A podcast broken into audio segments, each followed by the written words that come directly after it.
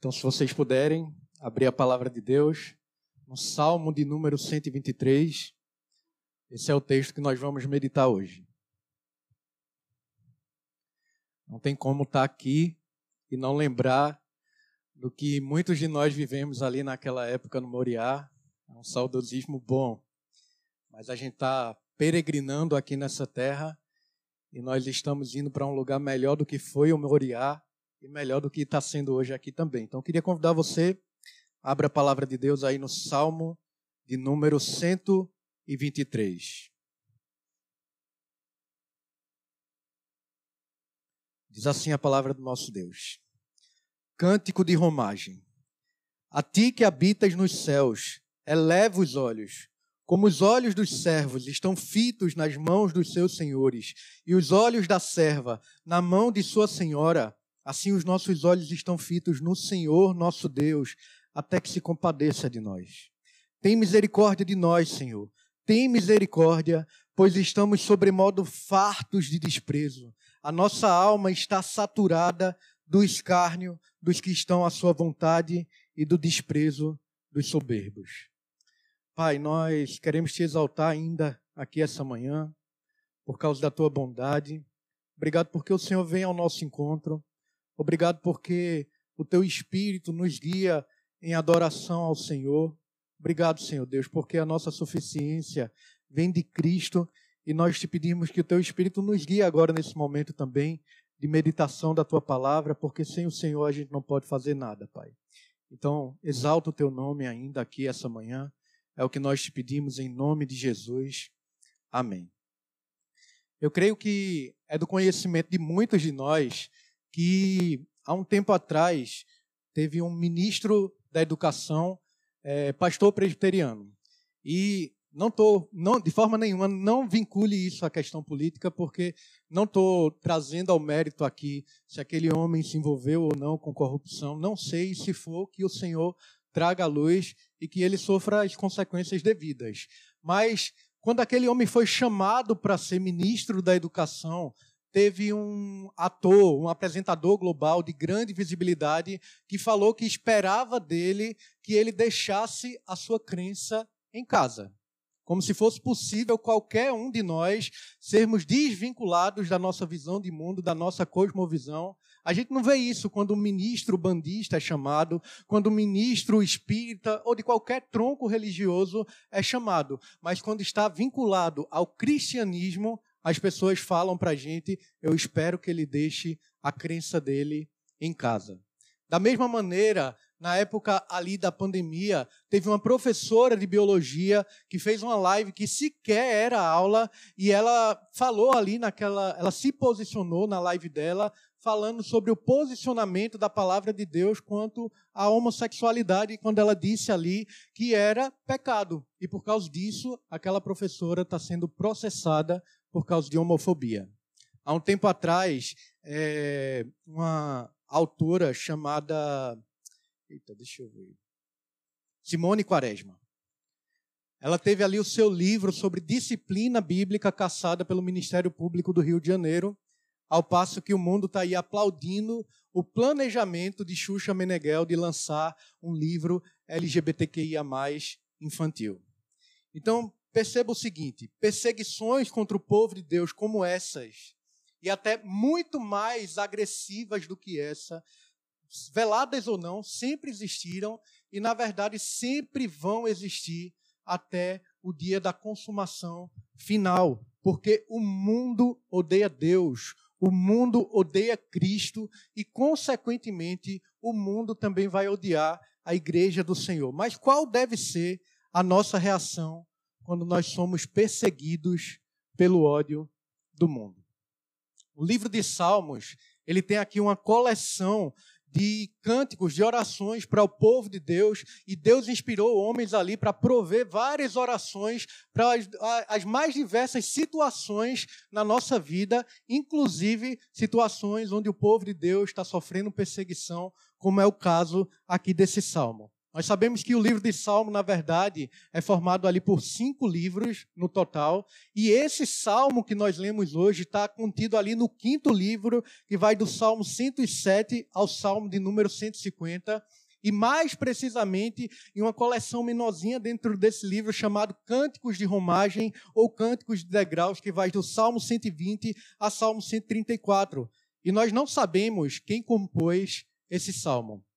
Mas João Calvino, ele acreditava que quem compôs esse salmo foi um profeta do Senhor ali escrevendo para um povo judeu, povo piedoso de Deus, ou ali no período do cativeiro babilônico, quando eles foram libertos, ou ali no período do, de opressão de Antíoco Epifônio. Mas a gente não tem certeza de quem escreveu esse salmo e nem qual foi a época exata. Mas esses cânticos de romagem, fala-se a respeito deles, de que o povo de Deus cantava essa coleção de salmos aqui enquanto peregrinavam para Jerusalém a fim de cultuar a Deus no templo. Os primeiros salmos ali do Cântico de Romagem contam um pouco sobre aquele contexto onde o povo ainda está no cativeiro babilônico. Os salmos ali do meio desses salmos de Cânticos de Romagem conta a respeito da época que o povo de Deus foi liberto e começou a peregrinar novamente para Jerusalém, que é mais ou menos onde se encaixa esse. E os últimos Cânticos de Romagem nós vamos ver que é quando o povo de Deus já está novamente restabelecido na terra da promessa. E o que eu queria que a gente pensasse hoje, aqui essa manhã, é que nós, como igreja do Senhor, nós estamos vivendo a nossa vida nesse mundo como se nós fôssemos de fato peregrinos. Mas, diferente dos nossos irmãos ali da antiga aliança, nós não estamos peregrinando para um templo de pedra, mas a gente está peregrinando para o nosso lar celestial.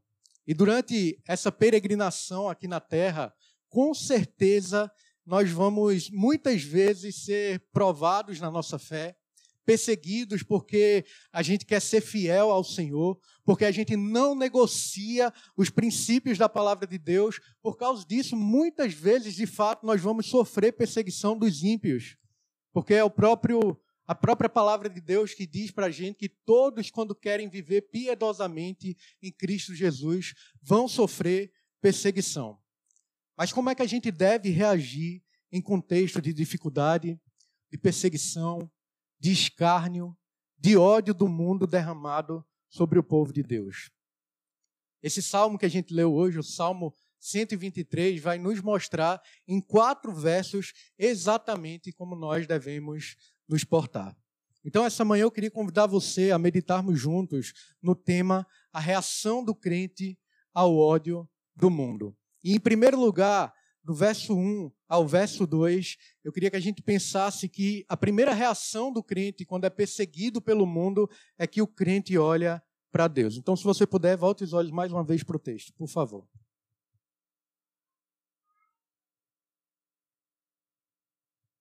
O Salmo diz: A ti que habitas nos céus, eleva os olhos como os olhos dos seus servos estão fitos nas mãos dos seus senhores, e os olhos da serva na mão de sua senhora, assim os nossos olhos estão fitos no Senhor, no Senhor Deus, até que se compadeça de nós. Então, a primeira coisa que o Salmo coloca para a gente como exemplo é que, os, que o crente perseguido faz, é, ele coloca os olhos no Senhor.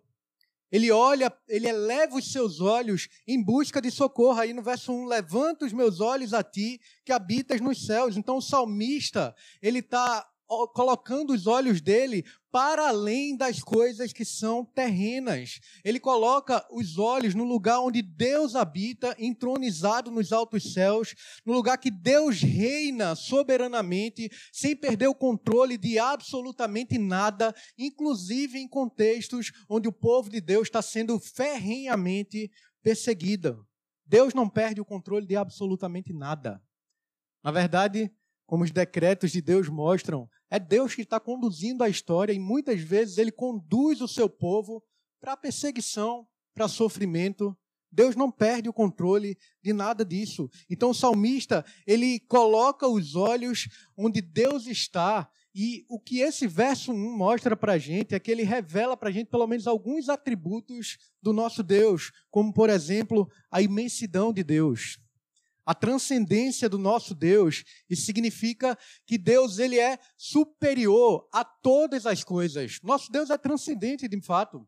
Ele não é como um de nós. Ele não se mistura com sua criação, embora ele se incline com misericórdia para sua criação.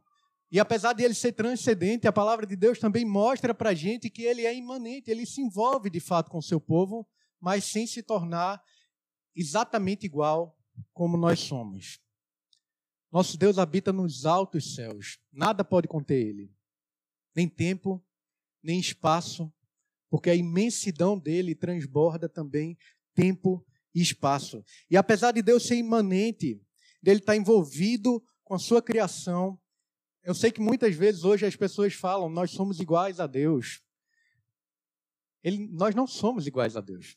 Jesus se tornou, se identificou com a gente, se tornou homem como nós, mas Jesus permaneceu sendo Deus. Então ele difere da gente, embora ele tenha vindo para se identificar comigo e com você. Então o que o salmista está mostrando para a gente é que Deus é soberano e distinto da criação. Ele está entronizado nos altos céus, controlando absolutamente tudo o que acontece em nossas vidas, até quando nós sofremos perseguição. Então, no tempo da perseguição, esse salmo estimula o meu coração e o seu coração para colocarmos os olhos no único que pode, de fato, nos socorrer. Nós levantamos os olhos a Ele que está entronizado nos céus, reinando soberanamente, mas ao mesmo tempo se envolvendo conosco, como o Senhor Jesus mesmo nos ensinou. Pai nosso, Ele é íntimo da gente. Embora seja íntimo, Ele está nos céus controlando tudo. Então, no momento em que a gente olha para Deus de baixo para cima, não como se ele fosse um igual a gente, olhando na mesma é, altura, ou olhando para Deus de cima para baixo, mas quando a gente olha para Deus de baixo para cima, levando os olhos para Ele, a gente acaba assumindo a posição de servos do Senhor. E esse salmo vai falar agora exatamente sobre essa figura. Veja aí no verso 2. Ele vai dizer: Eis que, como os olhos dos servos se voltam para as mãos dos seus donos, e como os olhos das servas se voltam à mão de sua senhora, da mesma forma nossos olhos se voltam em direção do Senhor nosso Deus, até que se compadeça de nós. Então o salmo está colocando a gente, está colocando Deus no lugar dele, de exaltado, mas a gente também no nosso lugar, de servos, e essa palavra aqui no original pode ser traduzida simplesmente por escravos. Servo e serva são traduzidos aqui por escravos. E essa figura do servo ou do escravo que olha aqui para as mãos do seu senhor tem algumas lições para nos ensinar. Se a gente vai olhar ali nos livros de história dessa época daqui, os escravos olhavam para as mãos dos seus senhores, pelo menos esperando três tipos de reação. E a primeira reação era que ele estava ali esperando ordens não verbais do seu Senhor. Ficar atento às mãos do seu Senhor, porque de alguma forma o Senhor poderia fazer algum gesto ali e aquilo significaria alguma ordem daquele Senhor para aquele escravo. A segunda reação que o escravo poderia esperar ali do seu senhor enquanto olhava para as mãos dele era que o senhor estaria ali para disciplinar ele, para castigar ele. E a terceira reação é para receber algum gesto de bondade e provisão do seu Senhor. E no nosso relacionamento com Deus, é óbvio que cabe esses três aspectos: de olharmos para as mãos do Senhor, esperando alguma ordem, é, esperando algum tipo de disciplina e receber também bondade do nosso Deus. Mas pelo contexto aqui do Salmo, a gente entende que aqui, quando o servo está olhando para a mão do seu Senhor, ele está realmente esperando por misericórdia, por provisão de salvação do seu Senhor. Ele está aqui aguardando alívio e não ordens do seu Senhor. Nesse salmo daqui em específico. Então, essa figura que o salmista usa faz a gente lembrar um pouco do contexto de escravidão ali na antiguidade. Os escravos não possuíam direito nenhum, os escravos não possuíam recurso nenhum para, de alguma forma, é, se defender dos seus inimigos, de pessoas que perseguiam eles. Eles não tinham nada. E eles olhavam ali para as mãos dos seus senhores em contexto de perigo, esperando a proteção e a provisão, o auxílio do seu senhor. Não tinha como se defender. E naquela época, os escravos, de fato, eram vítimas dos maiores abusos que a gente possa imaginar. E o único recurso de proteção para eles era apelar para a proteção do seu mestre, para a proteção do seu dono. E o salmista aqui está olhando para Deus como um servo desamparado olha para o seu Senhor. E será que é assim que a gente tem vivido? Numa época de um evangelho tão triunfalista que coloca o homem como se fosse mais exaltado do que o Senhor, mais sábio do que o Senhor, que na verdade que parece que é o homem que manda que pode, Deus que tenha juízo para obedecer o homem. Da mesma maneira, meu irmão, o crente em dificuldade, em perseguição, deve fazer como o salmista está fazendo aqui nesse, nesse salmo. O crente, como um escravo, como alguém pobre de espírito, como alguém que não tem recursos espirituais próprios para se defender. Ele clama ao Senhor, ele olha para Deus que é o seu Senhor, ele olha para Deus que é o seu dono, aguardando dele não somente ordens, porque nós devemos sim aguardar ordens do Senhor, mas olhamos para as mãos dele aguardando também auxílio, compaixão no tempo da adversidade, no tempo em que a gente encontra algum tipo de oposição dos ímpios para cumprirmos a vontade de Deus na nossa vida. Então, em tempos assim, o crente deve olhar para Deus até que Deus reaja em seu favor, dando da sua misericórdia e dando da sua compaixão. Todos nós somos necessitados, meus irmãos. Todos nós precisamos do auxílio, do socorro do nosso Senhor, até porque muitas vezes, pelo contexto em que a gente vive, o coração da gente quer se desesperar, o coração da gente quer confiar em homens, em estruturas humanas. Então, quando o escravo aqui olhava para a mão do seu Senhor, no contexto desse salmo, ele está lembrando quem ele é, está lembrando quem o Senhor é, e ele está lembrando de onde vem o auxílio dele. E da mesma maneira, o Novo Testamento chama o meu coração e o seu coração a esse tipo de confiança desse escravo daqui. Lá em Tiago 1,17 fala: toda boa dádiva e todo dom perfeito são lá do alto, descendo do, do Pai das luzes. É dele que vem o nosso auxílio, como servos de Deus. Nós devemos, em momentos de dificuldade, esperar a bondade e a provisão que vem da mão de Deus não de homens, não dos nossos recursos, não da nossa capacidade, não do político tal, não do partido tal, não de estruturas humanas. O nosso socorro vem de fato do Senhor, o nosso auxílio vem das mãos do nosso Deus, que reina soberanamente em seu trono alto e exaltado, sem perder o controle de absolutamente nada. Então, o meu coração e o seu coração não precisa se angustiar ao ponto de se desesperar da vida, como se de alguma forma Deus tivesse perdido o controle da nossa casa, do nosso trabalho, da nossa nação, seja lá de qual aspecto da vida da gente for. O crente perseguido olha para Deus, que é transcendente, para Deus que é soberano, que não perde o controle de absolutamente nada.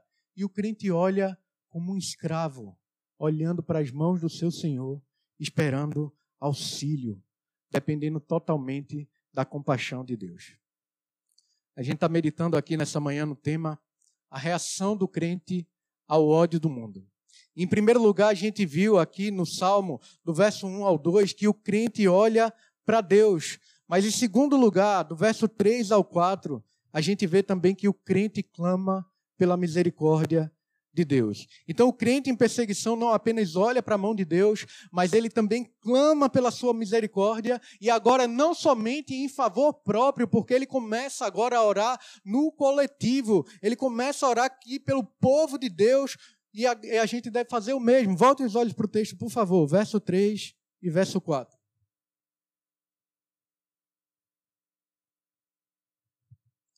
Tem misericórdia de nós, Senhor tem misericórdia, pois estamos sobremodo, sobremodo fartos de desprezo.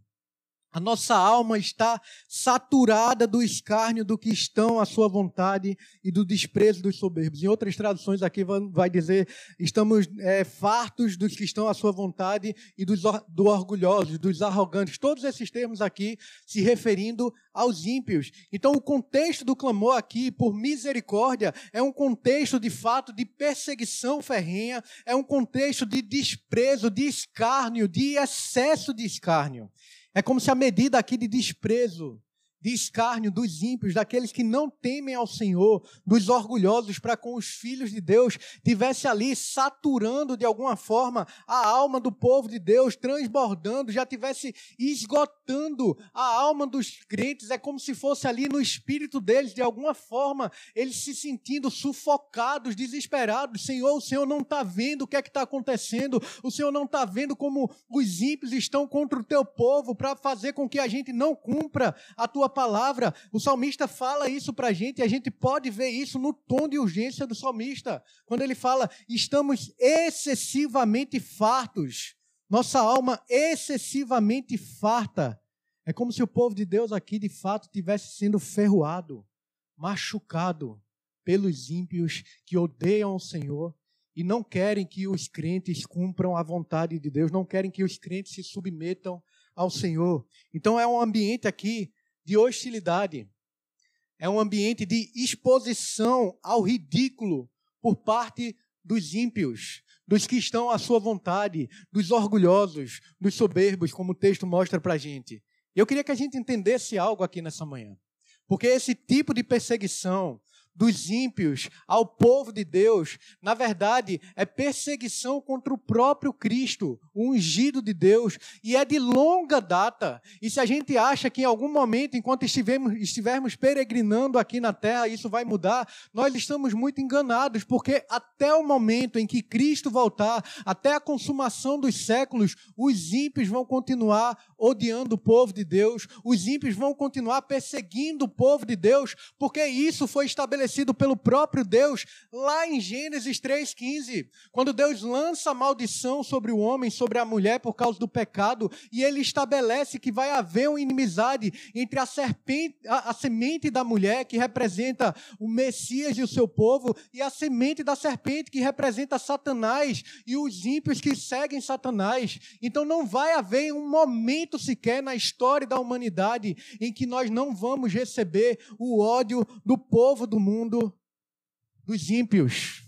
Porque foi assim que o próprio Deus estabeleceu. Desde aquele momento existe inimizade entre o povo de Deus e o mundo.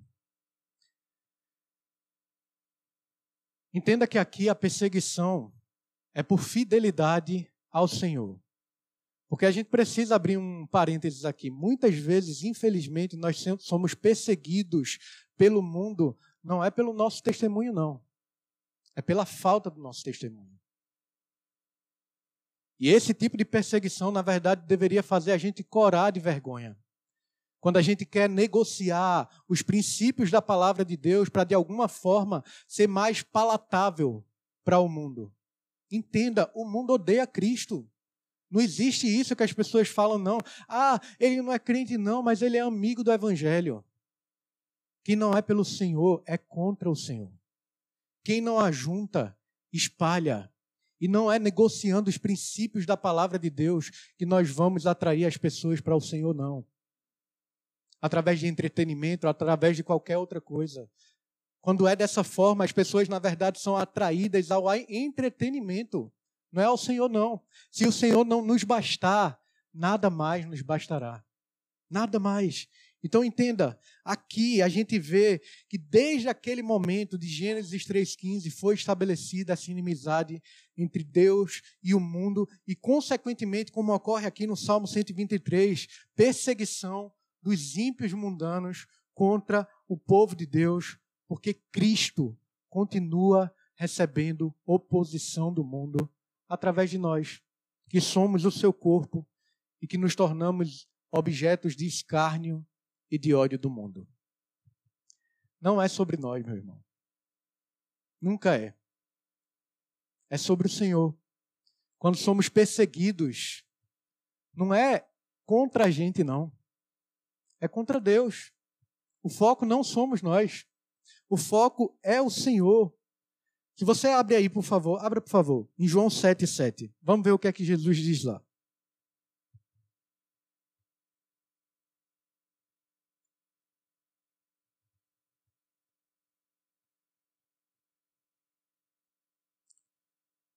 João 7, 7.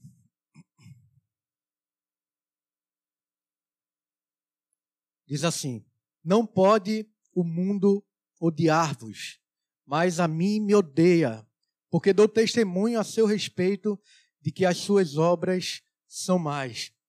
Então entenda, o mundo não gosta de forma nenhuma, o mundo odeia ser iluminado pela palavra de Deus que a palavra de Deus exponha o estilo de vida deles. É o que Jesus está falando aqui. O mundo odeia ele. Não pode o mundo odiar-vos, mas a mim me odeia porque dou testemunho ao seu respeito de que as suas obras são mais. Então, o ponto de vista de Cristo aqui, em João 7,7, é que todos os sistemas de valores e de crenças do mundo são totalmente contrários a Jesus Cristo. E se nós somos discípulos de fato do Senhor Jesus, se o nosso padrão, o nosso ideal de estilo de vida é o nosso mestre, se imitamos ao Senhor Jesus Cristo, todos os sistemas de valores e crenças desse mundo também serão contrários a nós também, porque nós pertencemos a Cristo.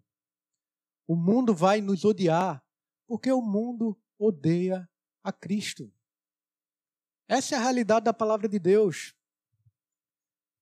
João Calvino, enquanto comentava esse salmo, ele vai falar o seguinte: devemos lembrar também que todos os arrogantes, orgulhosos existentes no mundo estão aqui representados como que em oposição à igreja, de modo que ela é considerada como nada melhor do que lixo do mundo e escória de todos, como declara o apóstolo Paulo lá em 1 Coríntios 4, 13. Então, isso descreve bem, meu irmão, o tipo de desprezo e de escárnio que os ímpios lançam sobre o povo de Deus, nos versos 4 e no verso 3 também. Essa é a realidade do nosso mundo. O contexto permanece o mesmo da época dos nossos irmãos aqui da antiga aliança. E como povo de Deus, em meio à perseguição e escárnio dos ímpios, entoavam esse salmo e todos os demais salmos que fazem parte ali dos cânticos de degraus, dos cânticos de romagem, enquanto eles peregrinavam ali para a cidade de Jerusalém. Hoje, a igreja do Senhor Jesus, perseguida enquanto caminha para a cidade celestial, deve ter essa mesma confiança, olhando para o autor e consumador da nossa fé e vivendo na expectativa celestial. Nós, como igreja, devemos, como fala lá em Hebreus 13, 16, confessar sermos estrangeiros, peregrinos sobre a terra, procurando não uma pátria terrena, mas uma pátria superior, celestial. Mas como é que a gente tem vivido muitas vezes? Você lembra para onde você está indo? O que enche a sua cabeça, as suas preocupações no dia a dia, é como se sua vida se resumisse apenas aqui. Quanto tempo você gastou com o Senhor na última semana? Quanto tempo você gastou pensando nas coisas lá do alto? Onde é que está o seu coração? Porque é o nosso Messias que continua sofrendo perseguição através de nós, que fala para a gente: onde estiver o seu tesouro, aí é que vai estar o seu coração. Para onde você está indo? Como você tem vivido?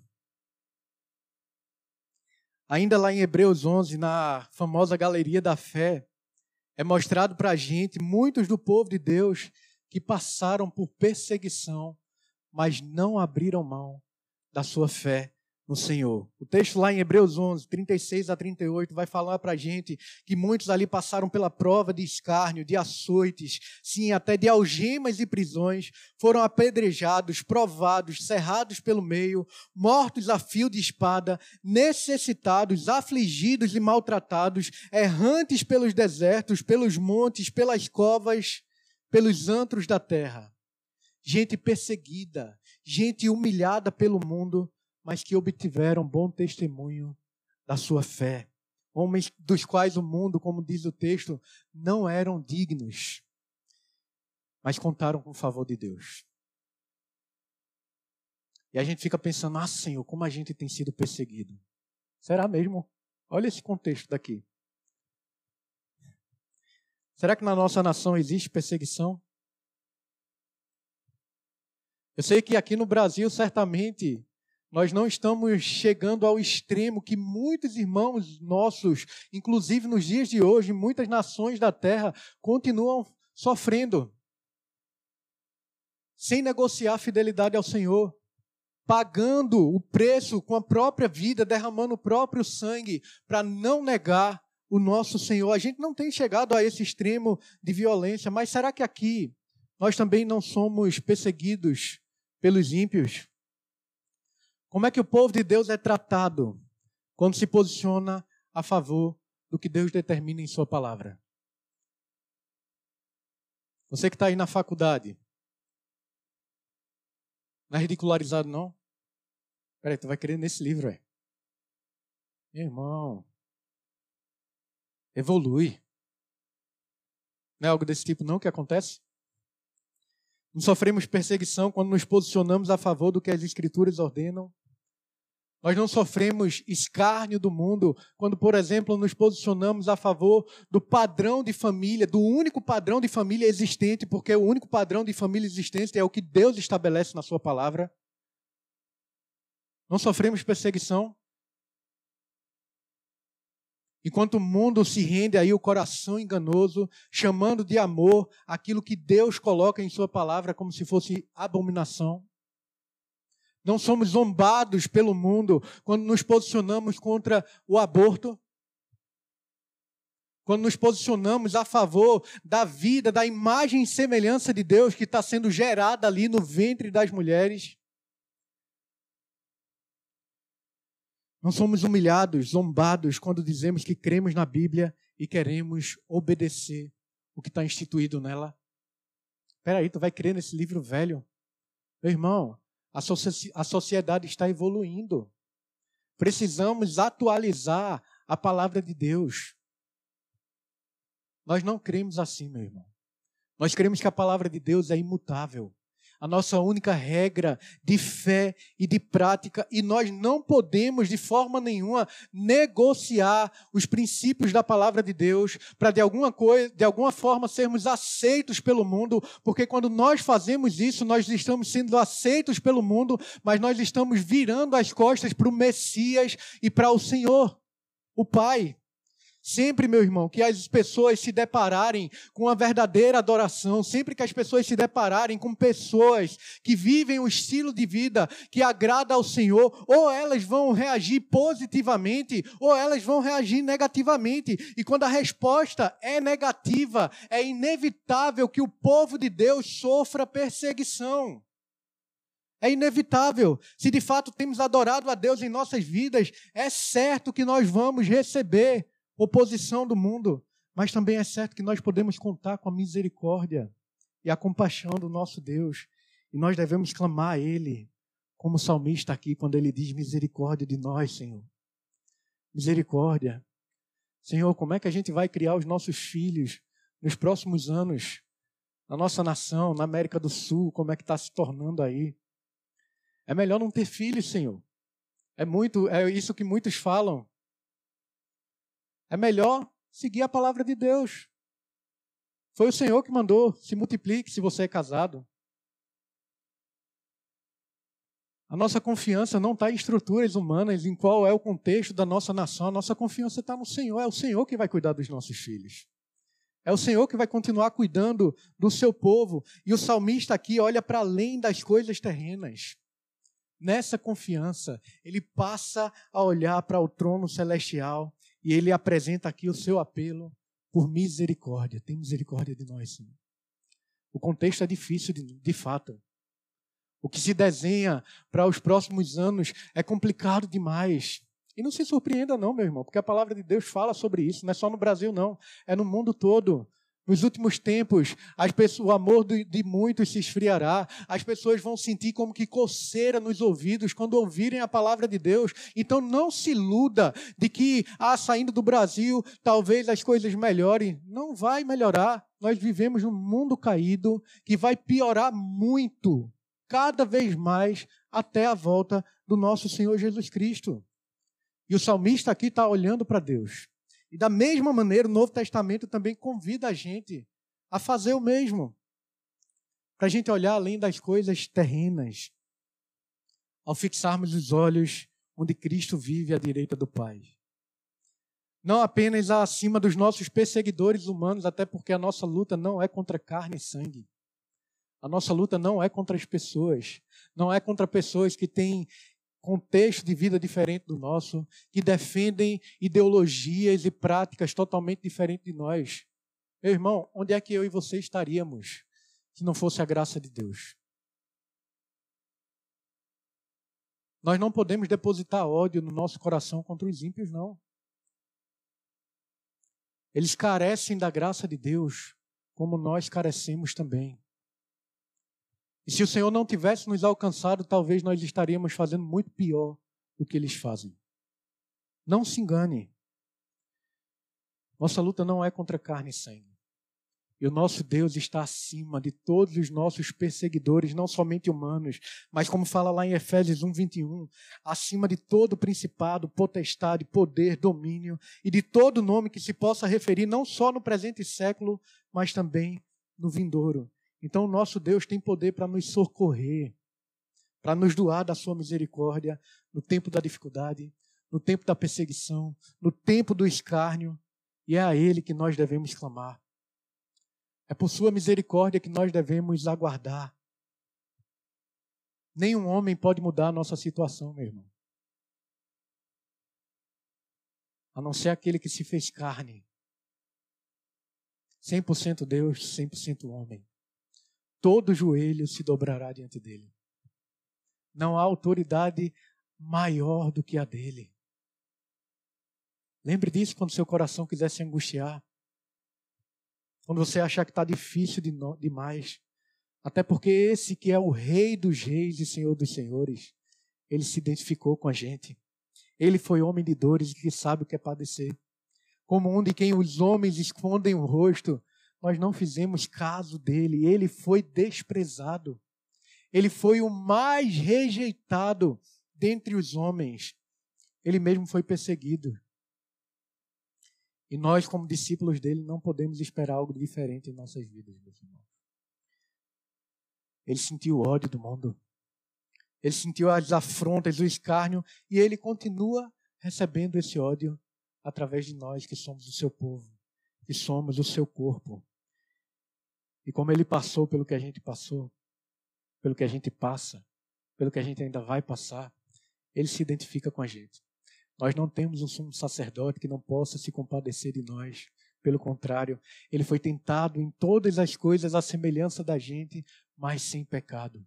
Por isso, ele pode nos doar da sua graça, da sua misericórdia. Por isso, a gente pode fazer como salmista aqui, olhando o contexto em que a gente vive e clamar misericórdia, Senhor. Misericórdia de nós, na certeza de que a misericórdia dele nos alcança. Dia após dia. Elas se renovam sobre nós e é a causa de nós não sermos consumidos pelo nosso pecado. Então, o crente perseguido clama pela misericórdia de Deus enquanto recebe a oposição do mundo. O que o Salmo está dizendo para a gente é que o crente no Senhor Jesus fica dando chilique nas redes sociais. Até porque o mundo vai entender, né? O que a palavra de Deus diz. Morto espiritualmente vai compreender. Não é não? O crente olha para o Senhor e clama pela misericórdia do Senhor. É isso que o crente faz. E diante desse salmo, eu queria pensar brevemente em algumas implicações práticas para a nossa vida. E no tempo da dificuldade, a gente não recorra ou a gente não dependa de algum tipo de recurso que a gente acha que tem. Nós somos escravos, pobres, cegos, nus, pequenos, totalmente dependentes do Senhor. Pare de confiar em nome de Jesus em estruturas humanas, em partido político, em, em político algum, em estilo de economia, ou seja lá o que for. Deus reina no capitalismo, Deus reina no socialismo, Deus reina no comunismo, Deus não perde o controle, o Senhor Jesus continua reinando, é Ele que inclina o coração dos reis para onde Ele quer. Nós não vamos impor a vontade de Deus. Nós podemos clamar por misericórdia, para que Deus nos dê um contexto melhor realmente para cultuarmos ao Senhor, para servirmos ao Senhor, mas sabendo que se Deus responder com um não para a gente e nos mandar uma perseguição muito mais ferrenha do que a gente tem vivido, Ele vai continuar reinando. Ele vai continuar cuidando do seu povo, ele vai continuar dando compaixão e misericórdia para o seu povo. A gente pode confiar nele, a gente pode descansar nele. Os caminhos do Senhor são mais altos do que os nossos, os pensamentos do Senhor são mais profundos do que os nossos. Ele não perde o controle de, absolutamente nada. Ele cuida de seu povo perseguido. Ele cuida do seu povo odiado pelos ímpios. Então olhe para ele. Descanse nessa confiança. Nós temos um Senhor que ama o seu povo, que cuida do seu povo. E se veja como você realmente é um escravo. Você não ordena nada. Eu não ordeno nada. Você não decreta nada. Não somos senhores de nada. Até o que você tem foi dado pelo Senhor para ser utilizado para a glória dele. Somos mordomos do Senhor. Nada pertence a você. Não somos senhores de nada. E só recebemos compaixão por causa da graça de Deus.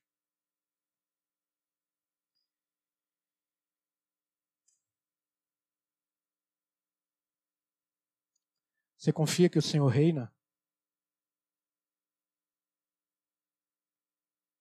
Até muitas vezes sobre os nossos descaminhos.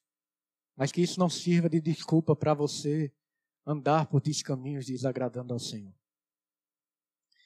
Então, que enquanto a gente peregrina aqui na terra, nós realmente nos coloquemos como servos de Deus, fiéis a Deus, não na dúvida, mas na certeza de que nós vamos receber a oposição do mundo. E lembrando que quando recebermos essa oposição, essa oposição é contra o próprio Cristo. Não abra mão da palavra de Deus. Antes importa agradar a Deus do que aos homens. Antes importa agradar a Deus do que estruturas humanas. Bem-aventurados os perseguidos por causa da justiça, porque deles é o reino dos céus. Que essas verdades sejam ânimos para cada, ânimo para cada um de nós num tempo de oposição. Para que a gente permaneça fiel a Deus. Não tome o formato desse mundo, meu irmão. Não flerte com as ideologias, sofismas, teorias contrárias ao Senhor e à Sua palavra. A palavra de Deus é mais importante do que sociologia. A palavra de Deus é mais importante do que qualquer ciência que cerca a gente nos nossos dias. Não tome a forma do mundo, mas seja transformado pela renovação da sua mente através da palavra de Deus. Não se renda a isso. Rejeite filosofias, ideologias, raciocínios desse mundo. Se apegue à palavra de Deus.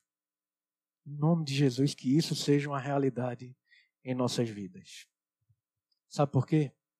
Porque a perseguição, a dificuldade, a oposição, o escárnio do mundo são inevitáveis na vida do crente fiel a Deus.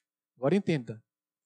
São inevitáveis na vida do crente fiel a Deus. Você tem sido perseguido? Estou dizendo para você buscar a perseguição, não. Porque é uma consequência natural. Quem vive piedosamente em Cristo Jesus vai sofrer perseguição. A gente não precisa forçar isso, não. É algo natural.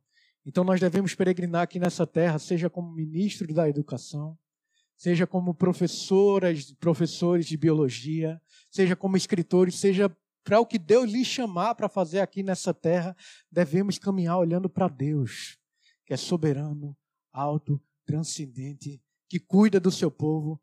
Lembre, meu irmão, você não pertence a esse mundo. Talvez amanhã você não abra os olhos aqui nessa terra. Fechar os olhos aqui nesse mundo para o crente no Senhor Jesus é abrir os olhos diante do nosso Senhor. Você vive com essa consciência? Que é peregrino aqui na terra, que a gente está aqui de passagem, a caminho do nosso lar celestial, que o próprio Jesus falou para a gente: não se turbe o vosso coração. Não fique perturbado, não, quando o cenário estiver todo, todo, todo difícil aí, com perseguição. Não se turbe o vosso coração, creiam em mim, creiam em Deus, porque na casa do meu pai há muitas moradas e eu vou para lá preparar lugar para vocês. Vocês estão lembrados disso, meus irmãos? Ou cada um de nós temos vivido como se pertencêssemos aqui? Porque apesar de sermos pequenos, escravos, cegos, pobres e nus, nós devemos nos voltar em humildade servil ao nosso Deus, clamando por sua compaixão, clamando por sua misericórdia, na certeza de que Ele cuida da gente. Aquele que fez os céus, a terra e o mar, o grande El Shaddai, todo-poderoso, se importa comigo, se importa com você, se importa com o seu povo. Não perde o controle de absolutamente nada. Ele cuida do seu povo. Como escravos, nós jamais mereceríamos qualquer favor, qualquer amor, qualquer bondade de Deus, mas Ele escolheu nos amar e nos abençoar com todas as sortes de bênçãos espirituais em Cristo Jesus. Você é povo de Deus, meu irmão. Você é povo amado de Deus. Confia no Senhor. Descansa no Senhor. Olhe para o Senhor. Clame aquele que pode mudar a nossa situação. Somente Ele pode, de fato. Nosso socorro vem dele, que tem misericórdia e compaixão para nos, nos doar. Como é que está o seu coração nessa manhã? Agitado demais? Os cenários que se apresentam para a gente? Você tem clamado ao Senhor? orado ao Senhor, ou que enche o seu coração, a sua mente, a sua boca é apenas murmuração. Murmuração, oração dos que não conhecem ao Senhor. Queria convidar você essa manhã baixar sua cabeça aí no seu lugar. Coloque seu coração diante do Senhor. Onde está a sua confiança?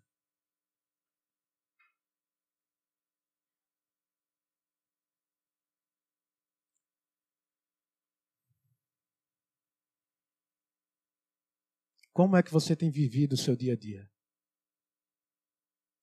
Desesperado ou lembrando que o Senhor reina, ama o seu povo, cuida do seu povo?